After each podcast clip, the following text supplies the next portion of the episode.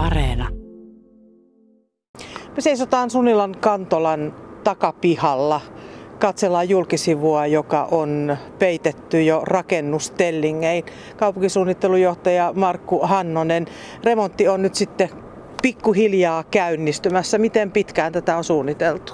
Itse remontti on suunniteltu tuossa jo pari-kolme vuotta sitten, mutta koronan aiheuttamien yleisökatojen vuoksi niin olemme joutuneet sitten lykkäämään sen toteutusta tähän asti ja nyt on hienoa, että se alkaa. No Kantola on todella Sunilan, johti, Sunilan tehtaan johtajan asunto vuodelta 1937. Ikkunoita on nyt jo pikkuhiljaa, kaikki on uusittu, nyt on julkisivun vuoro. Miten isosta urakasta tässä nyt sitten on kysymys? Tässä ensinnäkin kestää semmoinen äh, kolme neljä kuukautta, kun tämä tehdään. Ja, ja tuota, tietysti koko rakennus peitetään rakennustelineillä tai ympäröidään ja, ja tuota, pergoloita rakennetaan uudestaan myös. Ja sitten taloa ympäröivät maan pinnat, niiden tasaukset palautetaan sillä tavoin, että sadevedet poistuvat luonnollisesti.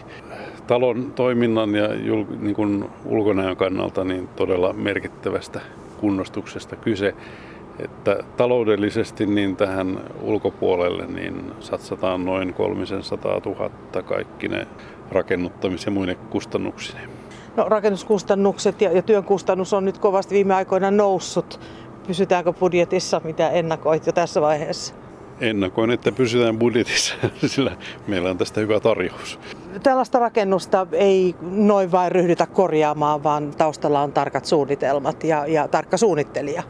Kyllä, meillä on sellainen onni, että meillä on tällaisena hausarkkitehtina arkkitehti Tapani Mustonen, joka on, voisi sanoa, erikoistunut Aallon tuotantoon ja tuntee tämänkin rakennuksen hyvin pitkältä ajalta.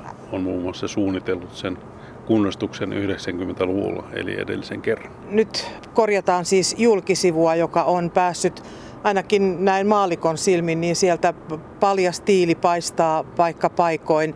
Se on hyvin tuommoinen likaisen harmaan ruskea. Visioi vähän, minkä näköinen siitä sitten tulee, kun kaikki on valmista. No kyllä hyvin pitkälle tulee alkuperäistä valkoista slammattua julkisivua sitten, sitten muistuttamaan, kun tämä on valmis. Tämä on kuitenkin joskus ehkä 70-luvulla arviolta niin kertaalleen kunnostettu aika tämmöisellä sementtipitoisella aineksella. Ja se on tuolla varsin vahvasti kiinni julkisivussa, että se mitä tästä julkisivusta poistetaan, niin, niin tehdään varmaan hellävaraisemmin.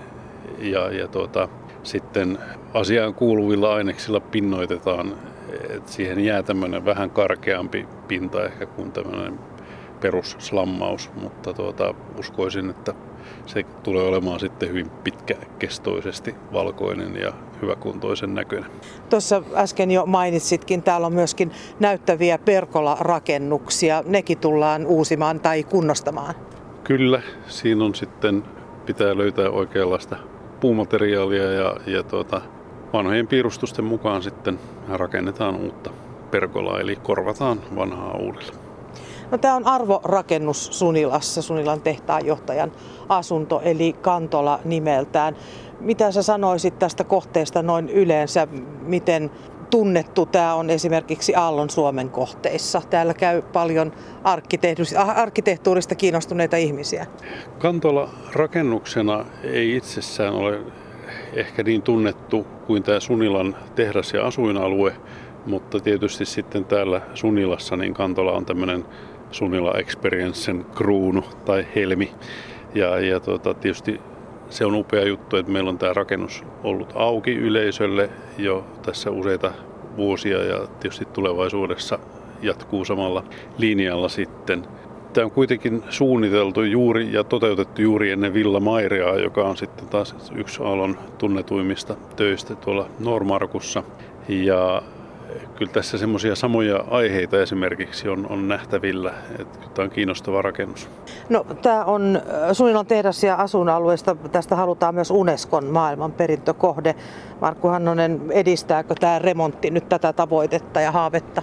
No kyllä tämä ehdottomasti on oikeaan suuntaan.